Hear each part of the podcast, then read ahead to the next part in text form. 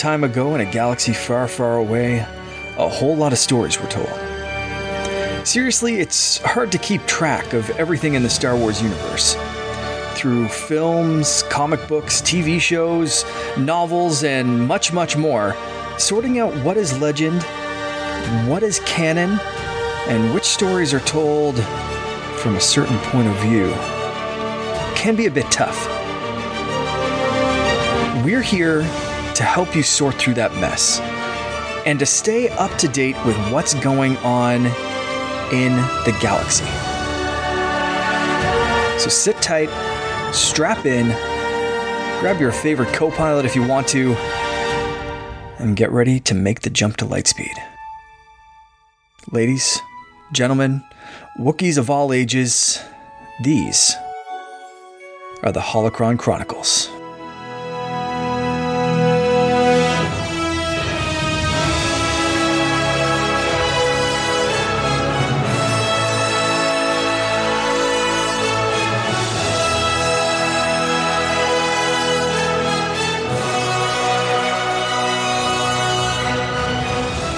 Welcome to the Holocron Chronicles. This is episode seven. I'm Mark, aka the CaNERDian, and I'm joined, as always, by the best co-pilot in all the galaxy, Charlie Carden. Charlie, how you doing tonight? Co-pilot, right? This is pathetic. No, man, I'm right. I'm I'm I'm chilling. It's uh, we're in the month of March, which ostensibly means that weather will be improving here in Michigan, but you know, uh, we'll see. It's uh, from a certain point of view uh, it's good weather for somebody. There, there we go. I mean, you know, it, yeah, you can look on the bright side of life and uh, and and hope you know something's going to turn around. But yeah, once we hit March, I find I'm I'm just uh, like, okay, come on, springtime, let's go, let's let's do this. Enough of the snow and enough of the cold weather. Uh, you know, I'm ready to move on. But uh, you may have heard another voice. We are joined by a very special guest. I'm super excited about this one. Uh, so without any further ado, we have a very special guest, uh, Okiro. How you doing tonight? I'm doing good. Thank you guys for having me. I'm really excited. I've been looking forward to this for like a month. Yeah, yeah. I, I reached out, uh, yeah, probably about a month ago, and it, we were saying before we started recording, it's it's tough with the bi-weekly shows, and especially how Charlie and I do it, where one of those shows is a monthly recap of the canon, which is uh, a bit of a, a, drier topic and, and not always conductive to having a guest on the show. Uh, yeah, so yeah. it's kind of like once a month we get to have this kind of an episode that's a little bit special and we can have a guest and have a little bit more fun with whatever kind of topic. So I had seen some of your videos on YouTube, but I'll let you introduce yourself. Uh, so two things.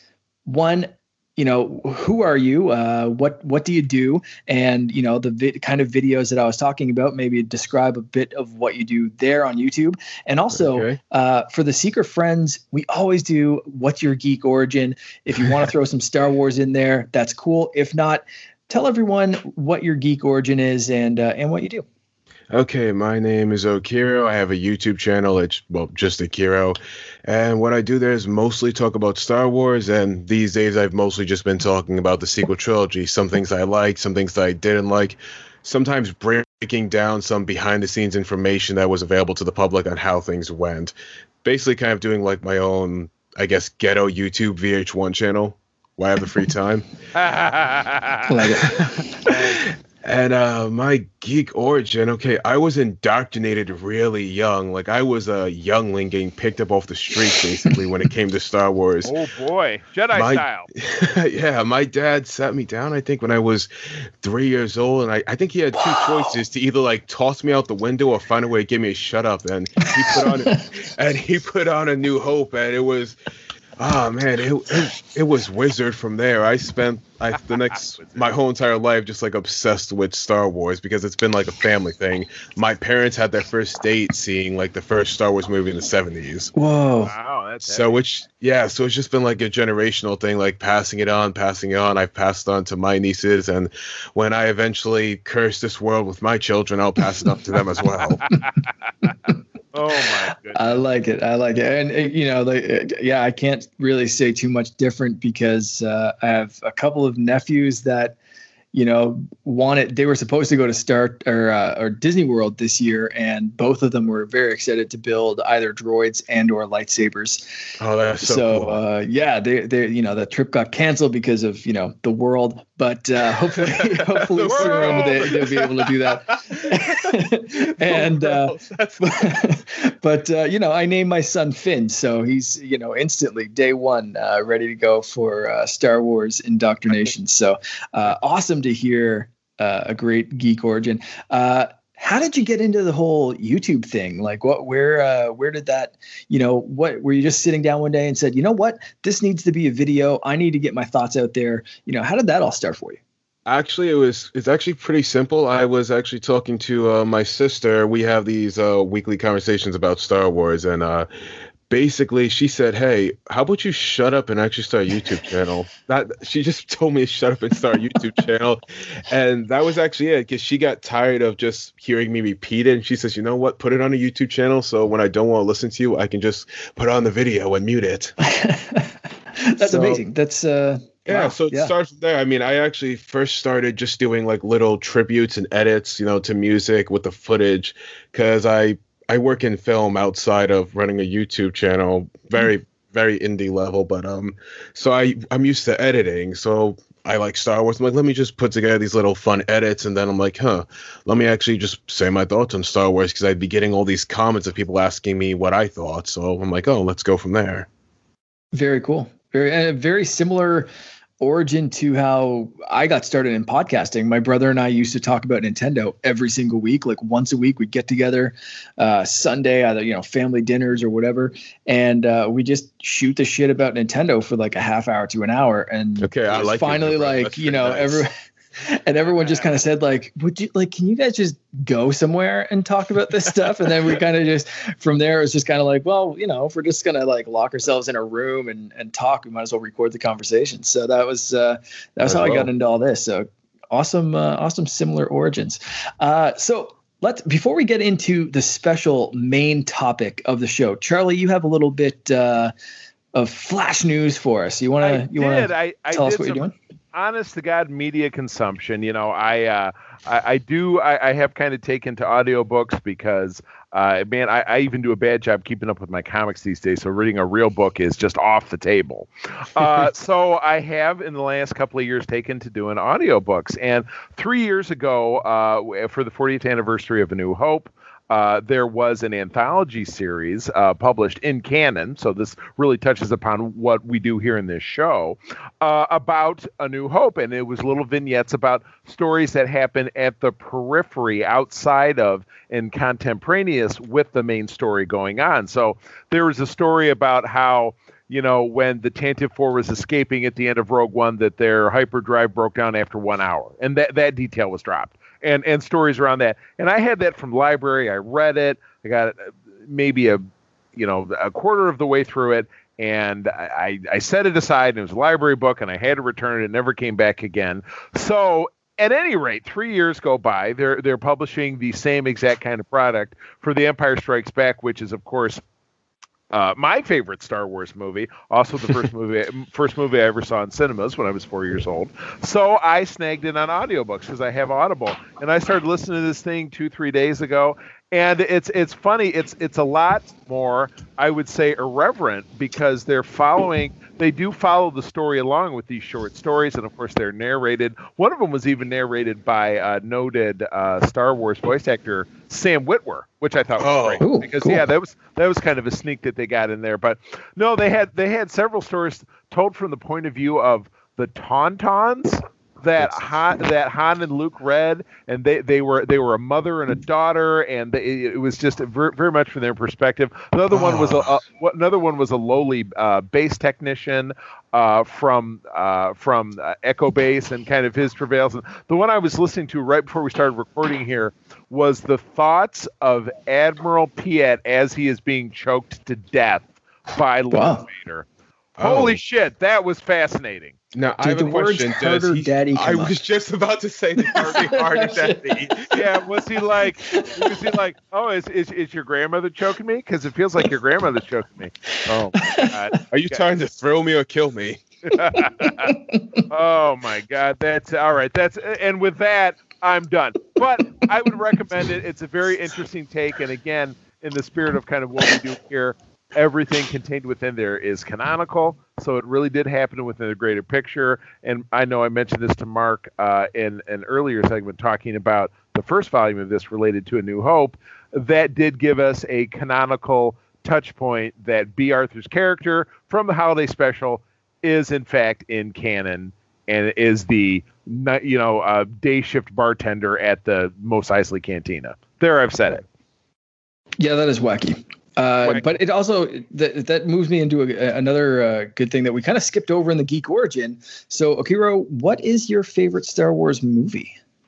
Uh, it really flips some days. I mean, some days it's Empire Strikes Back, but I love the ending of Return of the Jedi. I just, I there's something about just the completion of a story that we just don't get anymore in cinema. Mm-hmm a completion of a story where Anakin's brought back to the light. Luke gets to see his father again. Han and Leia are together. They're happy. They've moved past their egos, and I'm like, it feels, it makes me feel good inside to see that ending. So I go back and forth between Empire Strikes Back and Return of the Jedi for me. Nice, nice, gotcha. yeah, I, yeah. Charlie's, Char- you're you're pretty stuck on uh, Empire Strikes Back, and for the most part uh, I'm a little bit more flexible, but I usually land on Return of the Jedi. And I uh, hear you. For, but again, and it, and it was wasn't that your first kind of was that the, wasn't that the first film you saw or it came out or, or something like it was it was the first touchstone for you was it not uh, no, no. For me, uh, my aunt sat me down and she would lend me one Star Wars movie that's right. That's so I, I started at A New Hope. That was all that was uh, that was there. Um, you know, it was the the original three. Uh, but I I got the the VHS copy for one full week, and I had to watch it. You know, 400 times that week.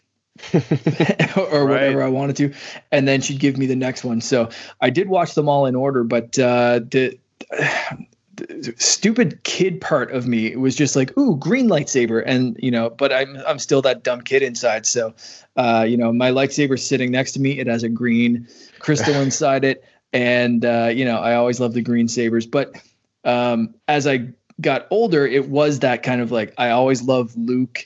Uh, showing off his skills at the start. I love that, you know, closing out of the story and, uh, you know, the same kind of reason or the same kind of, uh, yeah, reasons that that Okiro uh, just kind of brought up. So, so I can see yeah. why we get along then. I think so. Yeah, this is uh, yeah, we're we're we're starting to to, to put those pieces together for sure. Uh, so without any further ado, though, let's let's jump into the special topic because I think we have some good stuff to talk about here, and I'm very excited. Um, Okiro, like you were saying, you you started kind of putting together these videos of. I, actually, do you want to explain kind of what you do before we get into this? uh, for some of the videos that I guess kind of really spearheaded this. So what we're doing is is what did the sequels get right? What did they get wrong? And what we hope for in the future. So you've you've kind of done um, you know rewrites that kind of thing. So rewrites, what, deep dives, yeah. a, a, couple weird things. Yeah. um, uh, yeah, what got me started in YouTube is I guess I wanted to figure out for myself personally what worked with the sequel trilogy and what didn't.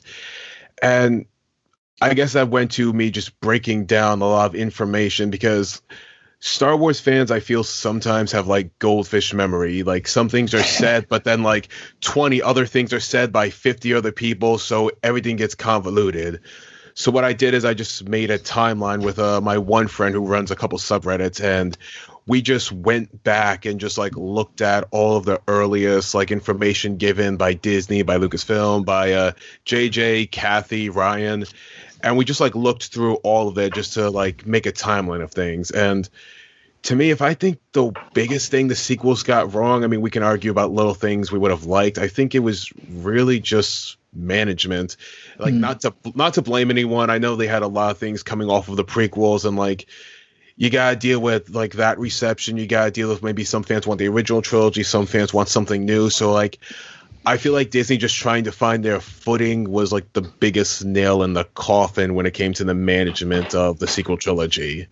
Like that's For why sure. I feel like they got the most wrong. Right on. Uh, well, let's let's flip that, and we'll we'll hold exactly maybe what they got wrong for a second. But let's start off on a good note, I suppose. Uh, Charlie, maybe let's start with you. What do you think the sequels got right? What did you like about them? Well, you know, it's uh, the sequels had. There's a and again, I I hate to to hasten to say that to to launch right into what's dead wrong about it, but um, the things that I really think that they did right, I do I do feel they brought a spirit of adventure. Uh, I do feel that they moved this the uh, the story forward in a way that uh, stayed consistent with, you know, the, the, the, the I would say I hate to, to touch upon what Lucas says, you know, the the power of myth and the, the mysticism of it all. Um, I like that. Uh, you know, I, I like you probably in it's controversial uh, to say because a lot of people are really down on the Last Jedi. But the thing that I I liked the most about that film is that with the Resistance, knee the Rebellion, they were pushed to their furthest, and they just they kept losing. They they started out in a bad spot and they lost, and then they lost some more, and they had a plan to bring it back, and and, and it, you know Finn and Rose went off, and they concocted this this big crazy scheme to make it so they could escape and then they they screwed that up and so that didn't happen. And then our people tried to escape and they thought they could do it secretly and that didn't happen and they started getting picked off one by one. They ended up on the planet and then that still didn't work. And in the end of it they they get away with like a like two dozen of them and that's all that's left. And then Leia mm-hmm. said and then Rey says how are we going to keep the resistance going with all this? And Leia just says we've got everything that we need because the resistance, the rebellion is based upon the strength of will of people. Um, and in that final film, it was it, it really it really was their strength of will that delivered a victory because you know they they launch into Exegol and there's that crazy fleet of a thousand ships and there's like 50 of it, not even probably 50 ships on the side of the rebellion. Mm-hmm. And uh, what they did is like, you know, obviously before they split off, they said, okay, Lando, you and a bunch of other people go zipping around and try to drum up support and they come back with this massive fleet and it's you know it's like basically everybody who thinks that you know every karen in the universe who wants to speak to the manager came to that fight and that's what that's what saved the day that's what made it possible so it's yeah, the little guy is a little guy, but I, I was using the same analogy uh, talking to somebody about this other day. It's like a it's like a, a band of, of uh, it's like a ball of rubber bands. The more rubber bands you put on it, the more pieces of gum you stick together in a in a in a gumball. You get a boulder big enough to like the one in Raiders of the Lost Ark. You know what I mean? So I my thing in in Star Wars that I've always loved um, among anything, especially in in my fan fiction and my cosplay and things that I do, is I love the rebellion and I love X-wings. I love pilots, and that's my jam. So. when I saw that that you know kind of that beauty shot there in the last you know half hour of uh, Rise of Skywalker, where you have this united fleet of civilians, you know, coming to strike down Palpatine, you know, once and for all. It only took nine movies to finally shut this guy down, but they're finally going to do it. Um, that's what I think they got right. They showed that that the little guy can triumph over adversity if they stick together, if they work together. You know, te- you know, teamwork makes the dream work. I hate to say it like that, but that that's kind of where I think I, I think that they got it right more than anything. That uh, that's that's a great summation. Uh, Okiro, what do you have to add? What did what did you think the uh, sequels uh, got right? You know, I think they got actually a lot of things right, even though I'm I'm pretty critical of, the, of them at times. I think for one, they got an amazing cast of actors. They brought back a lot of talented old actors. They brought a lot, a lot of talented new actors. You know, we're gonna probably we're gonna see John Boyega just won a Golden Globe. Adam Driver's been up mm-hmm. for Oscars.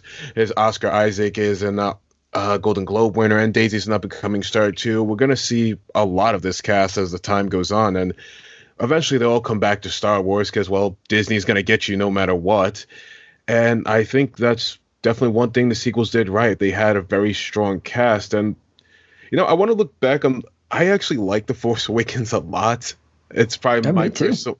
It's me probably too. my. No, I dug nice. it. it's probably my. It's probably my personal favorite of the sequel trilogy, and I know it gets flack at times because people want to call it um a remake of A New Hope, but the point where I feel like it's not a remake is when we get to Starkiller Base, and like this is after Han Solo has died, and I mean, for one, you just killed off Han Solo. You killed off. Let's. Everyone loves Luke, but like for the longest time, Han Solo was the favorite character of the original mm-hmm. trilogy. Mm-hmm. So you just killed off Han Solo, and by his own freaking son, and now you have this dark side warrior Kylo Ren. You have this stormtrooper, and you have this scavenger. And they started this film all with masks on and now we're at the end of the film and they're just all maskless. They're sweating. They're all emotional and it feels like something we've never seen before in star wars. Just these three complete strangers who are just unconnected now brought together because of the force and their own choices. And I think that's what I really loved about parts of the sequel trilogy, how it was defined by the choices we make. And I mm. think you feel like I think you feel like the best of that in The Force Awakens, especially when you have Kylo and Finn. Because they're only in the positions they're in because they made choices. Some right choices, some bad choices, and that's what set them on the collision course. And mm. I feel like that narrative is just pretty powerful once you actually go back and look at it. Absolutely. Also, oh, yeah. I fucking totally. I fucking love Babu Frick. I love Babu Frick. I love that little shit. I love him.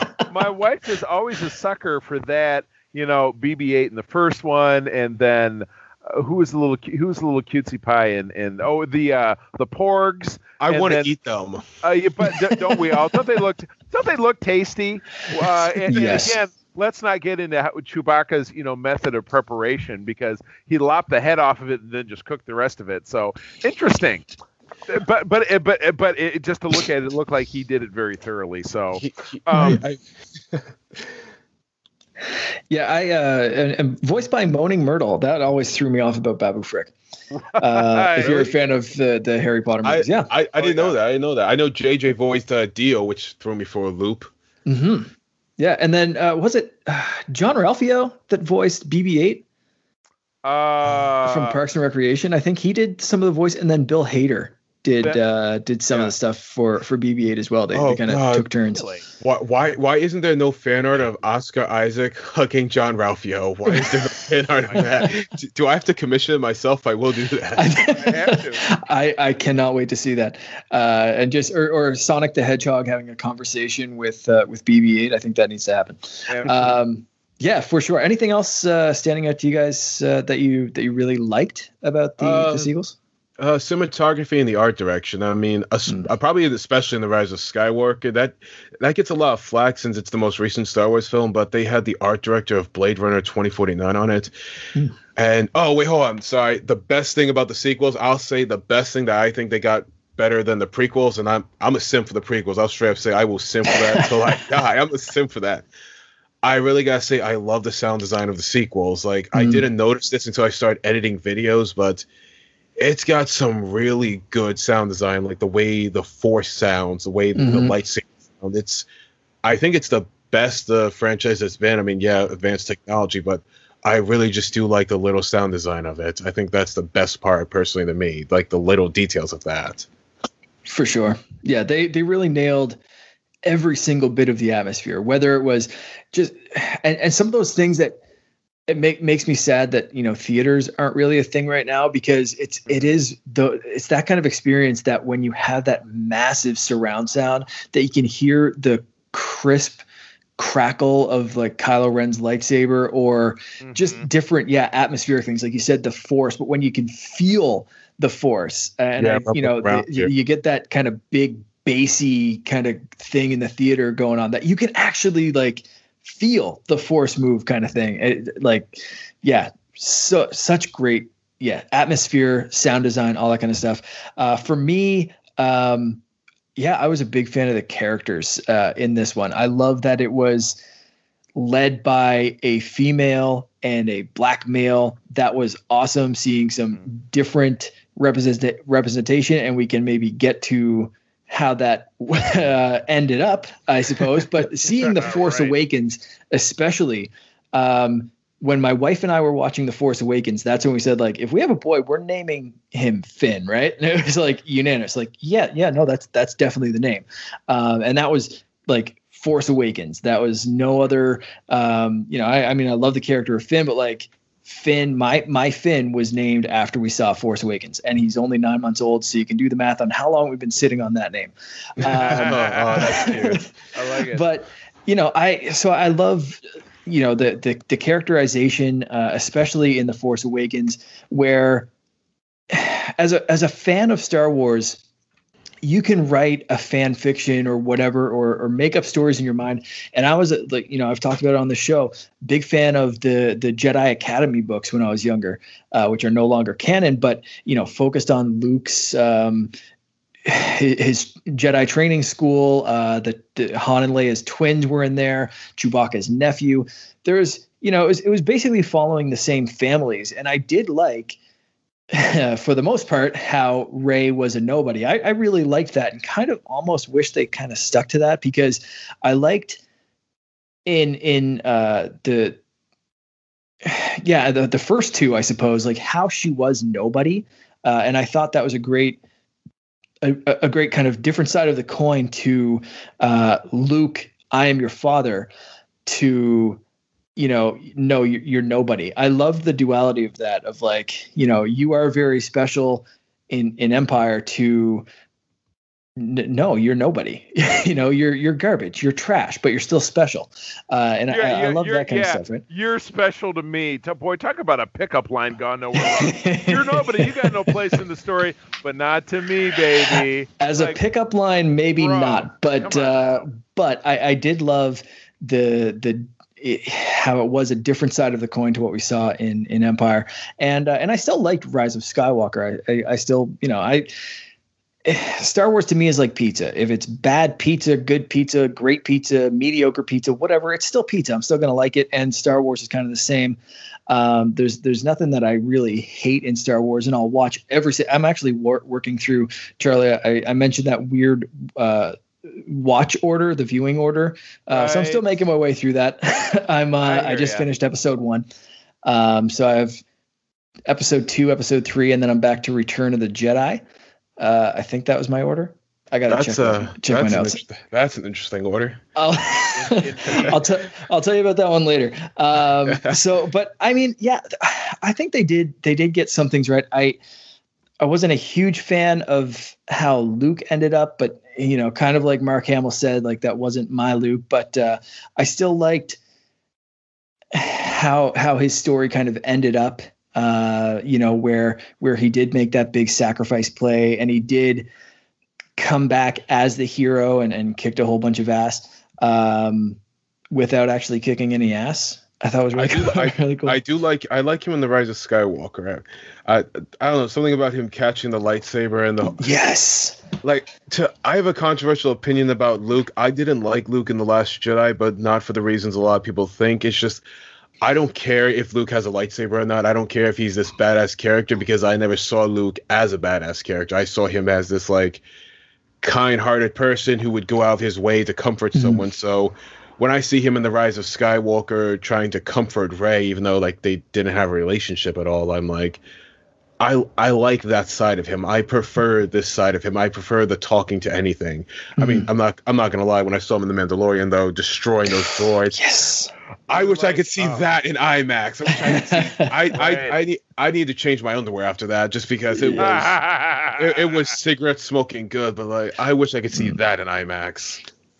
Absolutely. Oh, yeah. Uh, and that was so and again this is this is kind of one of those things where it's you know reading and reading things that are no longer canon and and building up years of oh I wonder what Luke did after you know Return of the Jedi I wonder how much of a badass he became and it, did he become this big you know Jedi master training all these other Jedi and all this kind of stuff I think I kind of built it up in my head that that's kind of what I expected going into a sequel trilogy. I expected, you know, the this yeah, this this big kind of Luke Skywalker badass kind of moment. And and I think you're you nailed it, right? It's his character is more of I'm going to help you and he doesn't need to be this badass Jedi master. He kind of failed miserably at that as we found out. So yeah, what is Luke's purpose? And and yeah, I think I mean I think you nailed it. As much as that's not what I wanted to see, but uh, what I want and what I get are not always the same thing. So on that note, uh, what do you guys think they got wrong? And Okiro, maybe we'll start with you on this one. oh, like you hear knuckles cracking, window shattering, record, record needle scratch, car crash uh, outside. You know, okay, go ahead okay, I'll, I'll, try not to. I'll try not to ramble because I could talk about this for twenty years. I, I, didn't know if you said ramble or Rambo, but either one. I, I, I can in. see, yeah, tightening the uh, the headband and just yeah. being like, "Oh, right, we're going up the uh, river. You guys aren't gonna like what you see." Oh, yeah, of, just that's yeah. kind of weird because I am wearing a headband. I wear one all the time. that's awesome. I'm wearing bandanas, but uh, uh, do you have a machete anywhere near you? Actually, I actually I do. I have a machete. Okay. All right, cool. My my room's a mess. I have a machete, a fucking bow and arrow for some reason. This is what my family gets me for birthday gifts. They give me weapons, like, like As I can't. I have like a machete and a couple of knives outside my trunk, and uh, my bow and arrows upstairs in my son's closet. I should move that. Yeah, I should move that. Anyway, let's. uh Yeah. So sorry. Go. it's, it's good.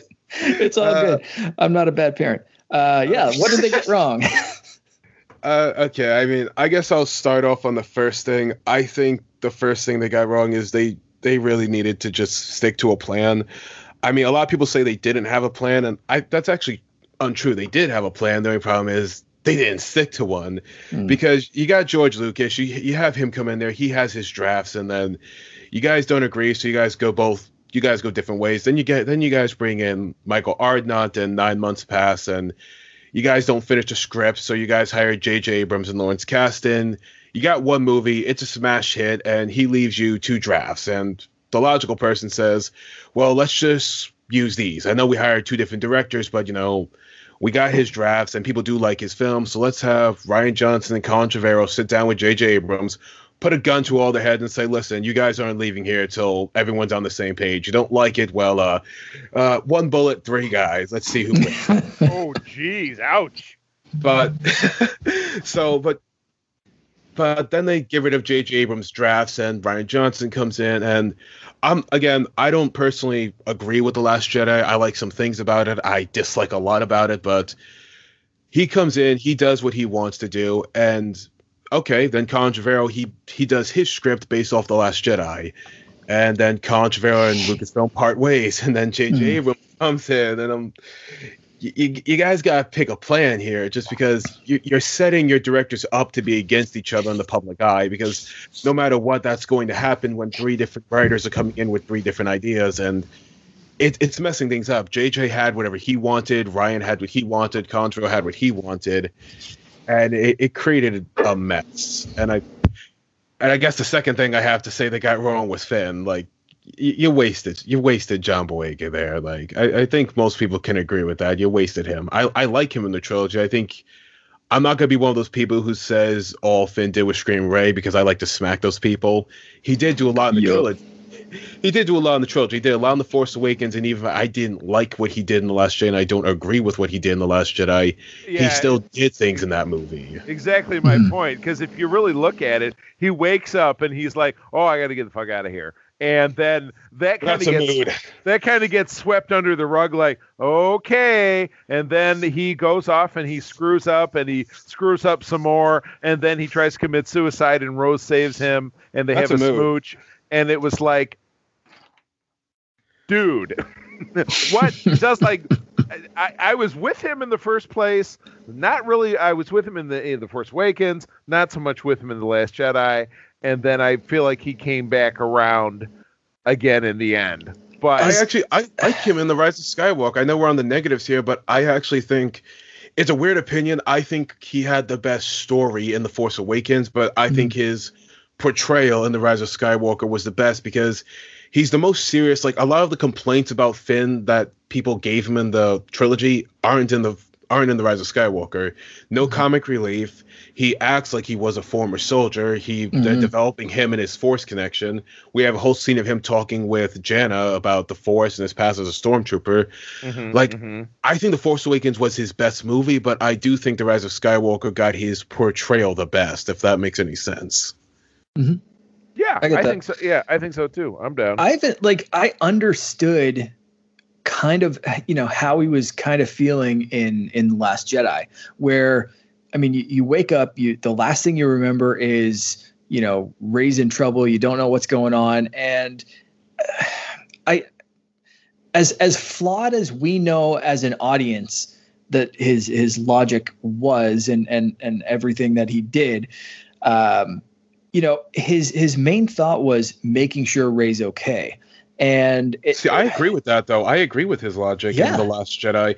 If I was him and I'm just I'm this slave soldier who like did 20 years with General mm-hmm. Hux and Darth Emo, I'm gonna be like, uh, hey, listen, guys, I helped you out with Starkiller Base. I just got my back fucked by the general's yeah. son. Uh, I'm gonna go get Rey. I don't know what's gonna happen there. We might bump uglies in the co- the cape closet or something. I'm not sure, but uh, I don't know who this purple haired lady is. I'm just gonna go. I'm gonna head out. Mm-hmm. I, I, get right. that because who wants to go from one army where you're a cannon fodder to go to another army where you're a cannon fodder? Like my problem with that narrative is it just doesn't present the argument. If they had Finn like presenting his own argument, saying, "Hey, uh, mm-hmm. I didn't sign up for this. I don't want to do this. I shouldn't have to do this," I would be in agreement with that.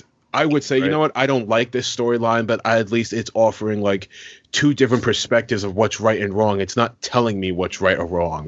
Right. Like that's my big beef with the Last Jedi. It just it tells me what's wrong for a lot of different subplots, and it just I think the ambiguity, if you're having a character offer a counter argument, would be better for mm-hmm. me personally at least like and that's a big thing with poe and finn in that film there's like there's no counter arguments given by the characters of listen i did what i thought was right for the most part mm-hmm.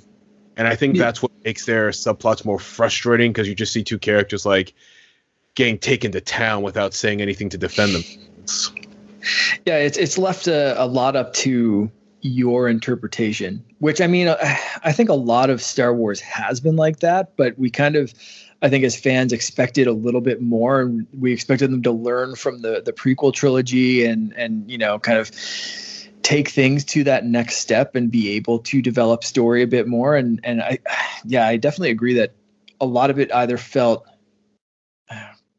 disconnected or like you know like like you said you, you kind of explained it perfectly where it's like you know, okay, we have this person that wants to tell this story and this person that wants to tell this story, and then another person that's trying to tell another story, but that gets wiped out, and this person comes in and tells what they thought should be the next story, but it's like at the same time they kind of have to undo a few things that the guy before them told. And it's like just sit down in a room and get your shit straight before you start putting things on film. Like, I don't know, like it just that part of it definitely frustrated me. But overall, like I said, it was still, you know, th- there's still some good there for sure, but uh, I, I, understand some of the frustration. Charlie, what about you? What? Uh...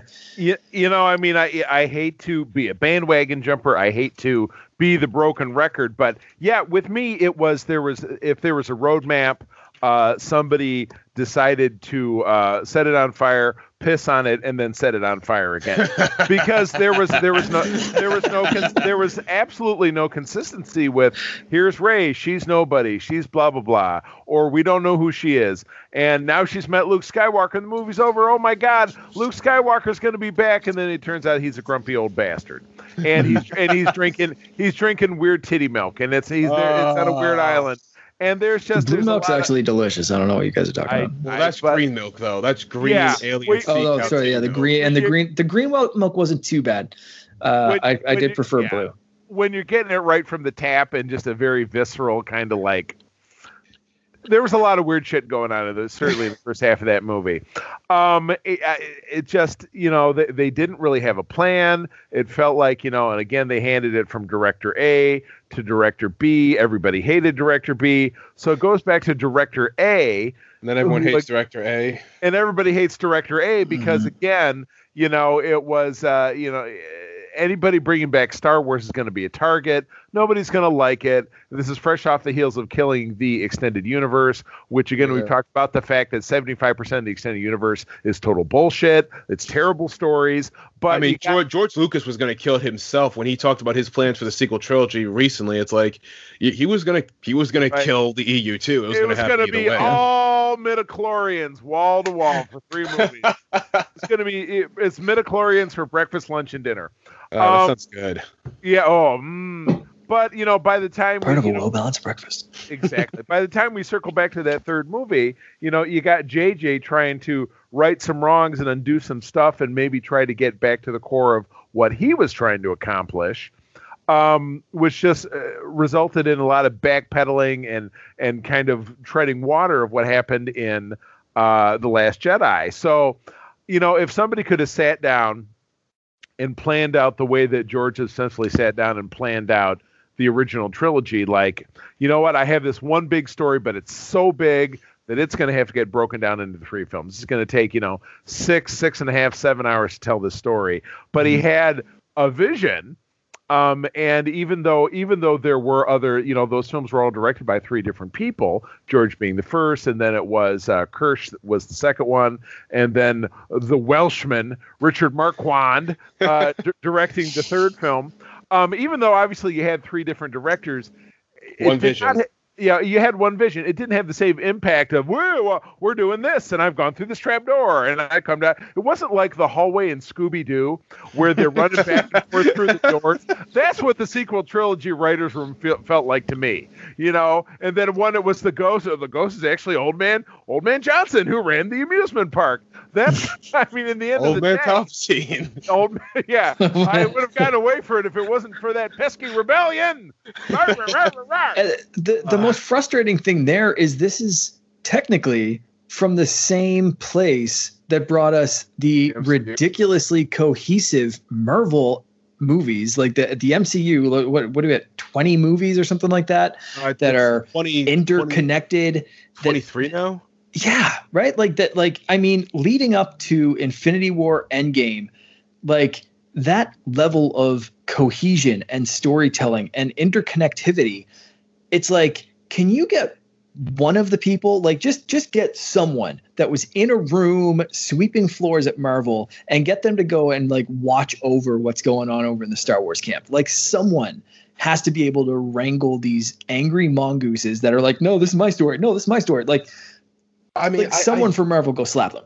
Uh, well, we do have Kevin Feige hiding somewhere in Lucasfilm. well, like that was a, that was announced go. like last year. Right. We don't know what he's doing. He's just like hiding somewhere under. I guess I guess he's hiding under Pablo's desk, poking him with a stick or something. Like, hey, you right. still hey, you still there? Please stop fighting people online.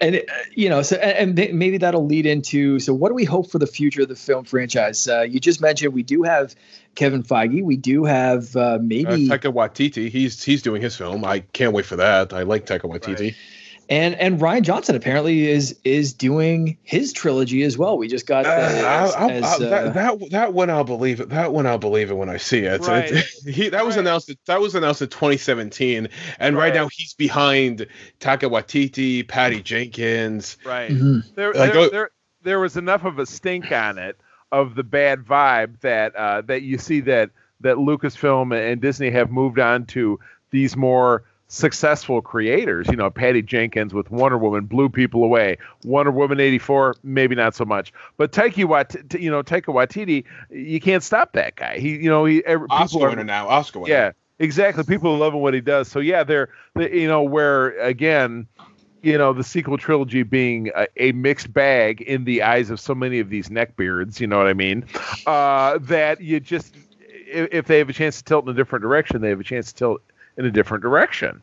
I mean, um, I, I agree with you just because um, my, my personal thoughts is like, like I'm not gonna put I don't I try not to put Rian against JJ whenever I do YouTube videos, but like my personal opinion is that I don't think they're gonna give I think Rian's trilogy is done, and I think the official word is going to be like listen, he's busy, we're busy, we just went different ways because I think that's the best for the franchise. He's a controversial name, and whether or not you like what he did or you hate what he did, people are going to spend more time with the controversy. And I'll be honest, I think Rian is better towards his own original stories than he is with Star Wars because he's a very niche director. And there are some directors where, like, even if you don't personally like them, they have a very strong niche fan base, and their fan base loves mm-hmm. them.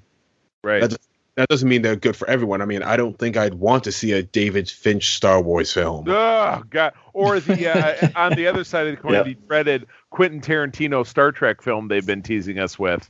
Mm. I, you know, I don't need to see exploding, you know, Klingon heads and blood flying everywhere. So s- sometimes, sometimes everything, everything is not everything to everybody. You know what I mean? Yeah, no, I don't. I don't think. Or Darren, uh, just no. Some people should just. Some people are good in their genres. Some people are good in other genres, and I, I think that's the biggest problem that Star Wars had when it be with the sequel trilogy. They wanted to be something for everyone, but when you try to appease everyone, you end up pissing everyone off. Mm. Sometimes, sometimes it's good just to tell a story, but you like Mark Hamill said, you have to remember the fans because Star Wars lived and died by the fans. We had movies, it was the fans keeping the franchise alive. Right. And you got right. Got to. So, I mean, you know, the good news is, is outside of the films, obviously, we can see that, you know, television, uh, with the success of The Mandalorian, does prove that Star Wars is not irredeemable, even no matter for, for those who you know decry the sequel trilogy and hate it so much and all this different stuff. Um, so, but again, it requires vision, it requires consistency, um, and that's what you know. As far as my hope for the future of the franchise, that's what I'm dreaming of: is that you have to have a roadmap, you have to have a you have to have a script, you have to have an umbrella of an idea of what three films or two films or one film is going to be like, uh, and then stick to it and not just have a, a, couple of wild ass ideas and just jump in the car and tear this. You know, it's like in the Captain America: The Winter Soldier when the Winter Soldier jumps on the car and tears the steering wheel off. That's kind of what the sequel trilogy felt like at one part. It was, you know, Sam Wilson trying to drive his car with no steering wheel. So let's not do that anymore. Hey, real quick, while we're on the topic of the TV shows, which show are you guys looking forward to the most in the future? I'm curious like confirmed. And like what would you one what's the show you'd like most looking forward to that's confirmed?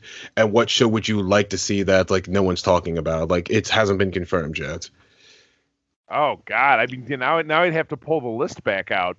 Um i mean i i think i think mark we covered this a while back. I think mm-hmm. uh, i i think I'm pretty fired up about Ahsoka because I want to see that storyline move forward. I want to see, uh, you know, Thrawn in live action. I want to see Ezra Bridger mm-hmm. in live action, which is something uh, that we talked about uh, on Secret Friends, which will be out on Friday. Uh, that there was uh, there was uh, some casting buzz around the kid from Aladdin possibly being cast as Ezra Bridger. So I yeah, yeah I, I would yeah I think I think that's, that's true because those guys usually get it right when they when they get their secret information from Pablo. So I yes. think they're good. Yeah, I'm very excited for that. Uh, I, I am very, very curious to see what they do with the acolyte and what that's about. It just such a badass kind of like looks. You know, the the teaser image we got from that was the uh, the all red letters with the slash, the lightsaber slash uh, through them. So it looks kind of like a dark tail, uh, a Sith tail. Uh, but I'm I'm really really excited for the Obi Wan show. I mean, that's uh, oh yeah, that's that's gonna be great. I like um, Cathy Yens doing that. She she was on the Mandalorian, and I, I just love her. She's a great director. Yeah, for sure. What about yourself? Uh, I'm going to actually uh, agree with Charlie because I'm really excited for the Ahsoka show. Like I thought she stole the show when it came to the Mandalorian, and like. Mm-hmm I, I don't know who the showrunner is yet. I don't think it's been announced, but I like what Favreau is doing. I like this connected universe. He's building his own like MCU. I think. Personally. I, didn't they say that, that Favreau and Filoni are doing the entire run of Ahsoka? Uh, they're from what I understand. I think they're executive producer. They're producing it and writing okay. it. I don't know, like I because they have individual showrunners. I don't know who's going to be doing that, but I'm excited for it. I think Ahsoka is like a nice little bridge between like the EU and the Skywalker saga because you know her master was Youngling Slayer 3000 Anakin Skywalker. So I'm excited right. for her show the most. Right. And what kind of show do you hope they dive into, Okiro? Uh, probably bias since like my two favorite sequel tre- my two favorite sequel trilogy characters are Rey and Finn. I would like to see a I would like to see a spinoff with Finn. I think that's a good way to redeem the friend. I think it's a good way to redeem the public opinion on how Lucasfilm treated the actor and the character. And I think that's a good way to explore a lot of the things like the films didn't. His past, his connection to the Force, the stormtroopers, if him and Rey are finally going to be a thing, I think that's a good way to do it and explore it in a spinoff because some stories are just better as a show. And I think Finn would actually serve better as a show because you can spend more time with it. And if right. WandaVision, if WandaVision has showed us anything, you can take care, you can take a toaster oven and like Mary Kate and Ashley's little sister and just make the show the best thing Marvel's ever done. Like I love Absolutely. WandaVision and I hated the characters. And everybody is on the edge of their damn seat. And that, yeah, and that yep. it'll be we will have, a, by the way, on Secret Friends this week, total spoiler cast breakdown. So be sure to tune in for that because you will enjoy it. I say this week, but I mean next week. Next week you'll be hearing that. This week we'll be talking about some other stuff. Um, Charlie, what about you? What are you thinking? Like for a show, what's what's your dream uh, dream show? You know, if I was to, to borrow a similar note, I mean, I like you know, my favorite portion of it is kind of the mechanics. Like I'm excited. I, well, another thing that I'm excited for is the the Rangers of the New Republic. Now mm. not starring now not starring Cara Dune. Um, but I, you know, I like that. Be careful, you just started a storm. Oh man, not on this. Yeah, we're not scared of that here. We yeah. we definitely we we, we stirred up all of the storm last yeah. week, so we are good. We, we stood up and took some swings over that one, but um, I would like to, and I know it seems like you know, kind of going over treaded ground, but um, I would like to see what the new, new, new Republic looks like uh, new, in new, the. Po- yeah, new, not Nanu Nanu. It's going to be the Nanu Nanu Republic. You like that? that I do. I do. Um, but but yeah, I would like to see. I would like to see. You know, Rey being the pivotal focus character of that sequel trilogy. Where does her journey go next? Is she, you know, she is she being the last Jedi? Does she begin some new variety of gray Jedi series? You know, what does that new government look like? I mean, basically at the at the end of the day, you got Poe and Finn who are running things because there's no Leia. Uh, and th- there's no other government, and the First Order was wiped out. So, what the hell is next? I'm I'm I'm actually really interested about that because I had a one friend who did a video on that saying since the First Order created a power vacuum, and I don't think anyone's going to listen to this random pilot, this and these two random force sensitive people like you're an old scavenger, you're an old stormtrooper. I think there's going to be like this weird power vacuum Cold War thing going on. I mean, what's Mandalore right. doing? You know, Mandalore, they love mm clapping the Jedi. They're like, oh, look at this. The New Republic and the Jedi are gone. Okay, boys, uh, let's go clap some cheeks and take over the Republic again. make them claps, let make them cheeks clap. Yeah. Oh. You might have Din Djarin in like his 60s saying, "Okay, Grogu, we're gonna go take over Republic now." Oh my God! Yeah, and and he'll be, then be played by Jeff Bridges. yes. it comes full circle. Yeah, Jon exactly. Favreau, Jon Favreau directed Jeff Bridges in Iron Man, and now he does it in the, the Mandalorian. You got it. The, the the old grump, the grump Alorian. Old man Djarin. I'm uh, I'm gonna go slightly different because uh, honestly, Okiro, you kind of stole mine. I I want to see, uh, and I think I said this on uh, in response to something on Twitter that you posted that the the Lego Star Wars Christmas special, the new one. Um, as far as I'm concerned, that's canon because it finally finally shows Finn training to be a Jedi and starting to learn. And that's what I really want to see. I want to see it live action, whether it's a movie, show, comic book. I don't care how they cover it. Just give me Finn properly with a lightsaber, not one that he kind of borrowed from uh, Rey, who borrowed it from Luke, who borrowed it from Anakin. Anakin, the you know right. youngling killer seven thousand. The, the uh, yeah, the yeah. ultimate hand me down youngling. Yeah, young, you know, or as they say on the East Coast, Yinglings, Yinglings. Yeah. we do. So I want to. Yeah, I want to see. Uh, I want to see him build his own lightsaber. I want to see him actually uh, you know, going full on into uh, learning the force and and whether you know coming I, I think he he'd be such an interesting character to learn the force because he's seen how dark the dark side can get. He's seen the first order very very up close. And is he going to go full light side? Is he going to say you know you, you need the dark to counter the light? Or is he going to be more a little bit of that gray where maybe he doesn't want to go full in indoctrinated into anything because he knows how dangerous that can be whether you're serving the light or the dark just that full mindless indoctrination can be can be very dangerous. And and we saw that in the prequel trilogy and i i think finn would be the character not to repeat those mistakes. So i think that's a really really interesting story. Uh, but i'm to go a little bit opposite and say because I'm reading the old Republic books, I want to see that in live action because uh, we talked about it last time, Charlie. Was, I make these little movies in my mind while I'm reading, but like I just want to see that. Like you know, let my imagination take a break for a second and just show me some like you know a thousand Jedi doing a thousand crazy things with lightsaber and force powers that we haven't seen and uh, just you know throw that on some kind of whether it's a show or a movie or whatever. Um, that's that's kind of another thing that I want to see. But uh, yeah, you definitely stole that one from me, Okiro. That uh, I, I, just want the Finn series. Um, you know, you actually brought up a good point though. Um, with that thing with the Finn series, like your concept you were talking about. Um, something about him going a different way. I think another thing you can have with Finn is okay. Let's say you're disappointed you didn't get Rey Nobody I think you can still get that with Finn. And look, that motherfucker, that he dude doesn't even have a last name. He's got mm. no last name. He had a fucking serial number. Like the motherfucker, the motherfucker had a barcode. like you can do a lot with that. You can get basically everything you wanted about Rey Nobody, minus the kind of Skywalker teasing. Like nope, no, not born and not raised in the desert, not mysterious past. His family's probably dead because he was stolen from he was stolen by the First Order. fuck, that's depressing.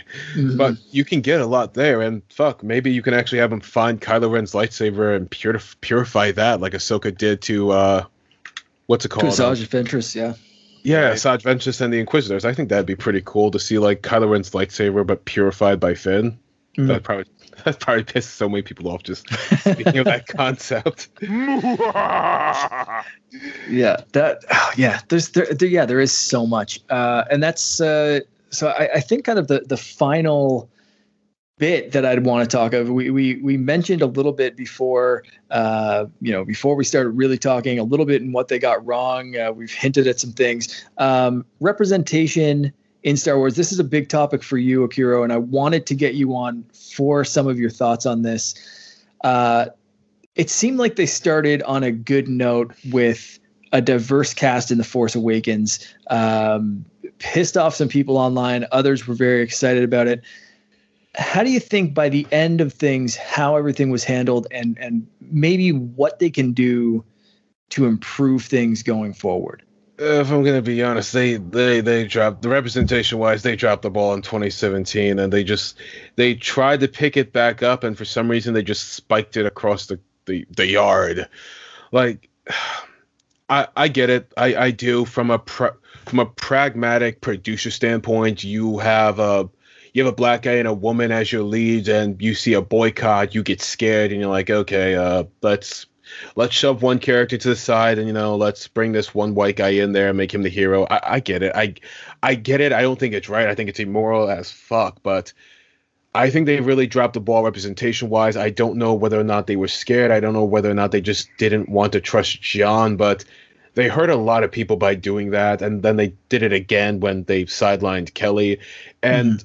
I'm going to say this. It's a controversial opinion. While I do think Rian Johnson wasted Finn completely, if Lucasfilm didn't want Finn to be sidelined, they wouldn't have had him sidelined. And the problems going on with Finn was happening before Rian and it happened mm. after Rian. So I'm not going to blame JJ or Rian. I'm going to blame Lucasfilm and their handling of the character. And um, they kind of have a representation problem.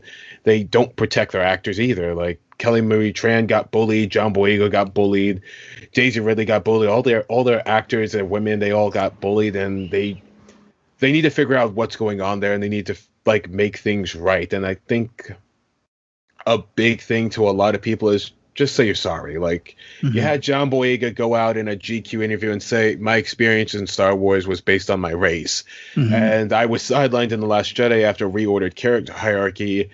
And yeah, the Rise of Skywalker didn't didn't do me many favors either, but JJ didn't betray me. He never would, and he didn't have to come back to save your shit. Like and that's word for word. I'm not even mm-hmm. paraphrasing. Mm-hmm. I'm like, yeah, no, that's yeah. Like, listen, you don't gotta throw any of your directors under the bus, but just make a statement. Say, hey, listen, we're sorry, John Boyega. We tried and we failed, but we are apologizing to you, and we're not going. We don't want to have a bad relationship because doing these virtue signaling things saying we've always stood with the black community when you have like John Boyega staring you right in the face like he's I can't I can't I was gonna say mean but I couldn't think of it but you got John Boyega staring you right in the face and you got all these black fans, white fans, Spanish fans, just anyone with two eyes looking at you and they they don't believe you.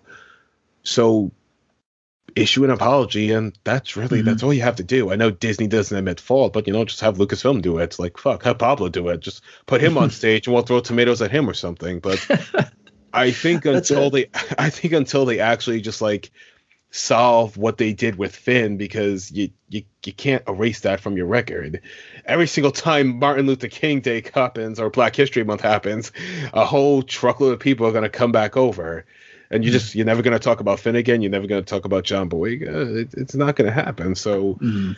I think the only way they can sell it is just to apologize, issue an apology. Like it's not going to be pretty, and some people say it's too late, but it's better than just saying absolutely nothing and expecting people to forget because people aren't going to forget, especially with especially with how the environment is these days. Like Star Wars fans don't forget; they're still they're still screaming about uh, Han Solo shot first, so they're not going to forget. they're not going to forget about Finn if they're not going to forget about Han Solo shooting.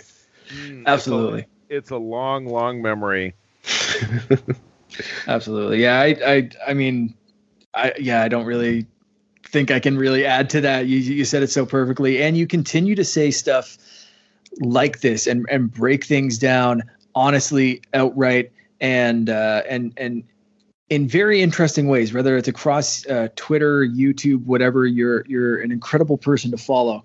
Uh, so while we wrap up, uh, unless you guys have anything Wait, else on, to add on, on good, bad, all this kind of stuff. Yeah, yeah.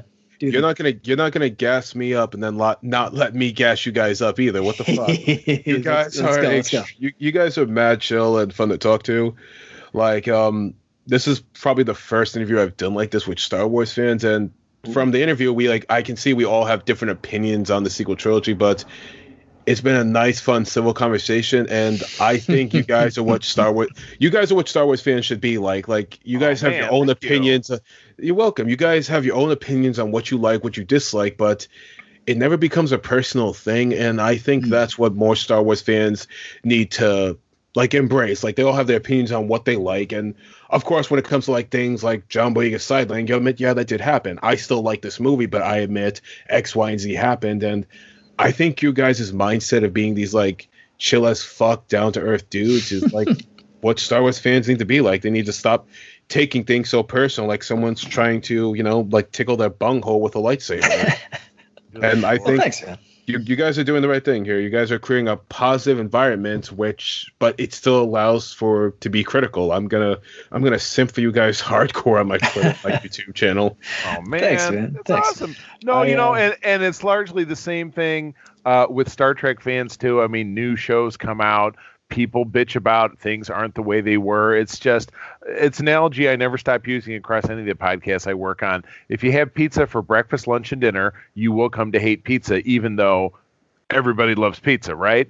Um, if things don't evolve, if things don't move forward, if you don't tell different kinds of stories, uh, then you can just go back and watch what existed before that and stop bitching about what's new for the rest of us. You know what I mean? So things can't always be the same. Life moves forward, society moves forward, and entertainment has to has to mirror what's happening in real life in some way, shape, or form. So I will never step away from inclusion. I will never step away from diversity in any kind of entertainment because that is real life at a certain mm-hmm. level. So yes, that is that is what we talk about on all Secret Friend shows. Uh, and you guys and you guys are pretty you guys are pretty motherfucking show dudes for doing that because there are a lot there there are a lot of fans that view it as like you know uh, one or the other. Like okay, I agree for inclusiveness and diversity, but uh, you know I'm gonna have my head stuck in my ways and just think everything is good and everything is great. Then there's guys who are like, hey, listen, I love Star Wars, but you know, let's uh not have any of those colorful people there. And oh. it's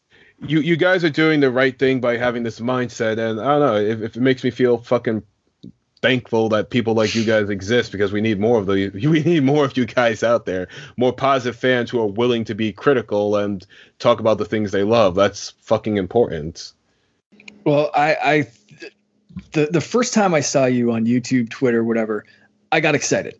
because I, I think as much as you're saying we need, we need more people like us, I think we need more people like you. So thank you. Those those words mean a lot. Um, but yeah, I really want people to follow your stuff for sure because you know that's that's kind of how we we keep moving forward, like Charlie said. And uh, I said it last week on on co-op mode, the video game podcast that I do too. Uh, that you know, sometimes in video games, I want to create a character that looks like me. I want that to be my avatar. I want to feel like I'm jumping into whatever world it is, and and that's my experience. But there's other times in video games that I want to play as a female. I want to play as an alien. I want to play as someone that looks nothing like me whatsoever. And I want to experience the story through that person's eyes, through a very different perspective. And, you know, I think if every single story is about a white male that, you know, looks exactly the same, like action movies in the 80s, that's going to get pretty damn boring. So, um, you know, I I think the more diversity, the more voices we have, uh, the better. And I think uh, the future of Star Wars hopefully will be uh, will be brighter because of it. So, um, yeah. So thank you. Absolutely yeah, correct, Amundo. Yeah, good stuff. Well, I guess then it circles back around to me doing my thing, and I'm going to take stuff on out of here. So, uh, finally, one last time, my friend, uh, another plug for the best way for people to find you out there. Uh, you can look me up on YouTube. You type up Okiro. I'll be the first one that pops up finally after like the random after, awesome. after the random four warlords in different countries that are there. Oh God, oh my! and uh, you can look me up on uh, Twitter, the first Okiro. That's basically me on any social media. You type in the first Okiro, my name will pop up. Right. I'll be linked in the show notes as well. Indeed, we will do that. So friends as always thank you for joining us uh, we ha- we are a part of the secret friends unite podcasting network. Four great buddies with four great shows talking about all kinds of geek stuff. Secret Friends Unite uh, is your general ed of the geek life co-op mode. Uh, covers video games. Code 47 uh, is all about Star Trek, and then this wonderful program talking about Star Wars. Uh, you can find us over on uh, Facebook. We have a very vibrant community there. Uh, Secret Friends Unite. We're over on Twitter, of course, at Secret Friends U. Find us there. Shoot us a, a, Twitter. Tell us something that you're enjoying, a topic for any one of our shows, and we will make mention of it. Uh, we do have uh, fabulous giveaways, digital prize closet for reviews, uh, five star reviews on the podcast service of your choice Apple, iTunes, Google Play, uh, Amazon Prime recently found also has us there as well. We also got a great store over on TeePublic. Uh, support uh, a local charity here in Michigan called uh, the League of Enchantment, which does outwork, uh, or excuse me, outreach for kids, uh, hospital visits, care packages, things like that, with your favorite Secret Friends Unite uh, program swag, hoodies, T-shirts, notebooks, wall art, pillows, all kinds of crazy stuff. All Everything. there to be all there to be found. So again, one last time, thank you for joining us. I'm going to tell you, as always, that sharing is caring, and to keep on trucking. and I usually say, "May the force be with you," and I'll say that again tonight. But I usually also uh, end things with Rex play us out. But tonight, before we go, I do want to give uh, a little shout out to a secret friend. He's been on the Secret Friends Unite many times. Uh, I've I've podcasted with this guy for years. Uh, many people know the Nintendo Guru, Bobby Pauls. Um, has been battling COVID since oh wow late October, and uh, we got the news this weekend that he had passed away. Oh damn! Um, so that one's been hitting me pretty hard, and uh, yeah, this one's going out to Bobby. Uh, we we love you, Bobby. You did great stuff, and you're making them chuckle up there in the Big Easy for sure. for sure. Uh, may the force be with you guys. Take care. Force with you.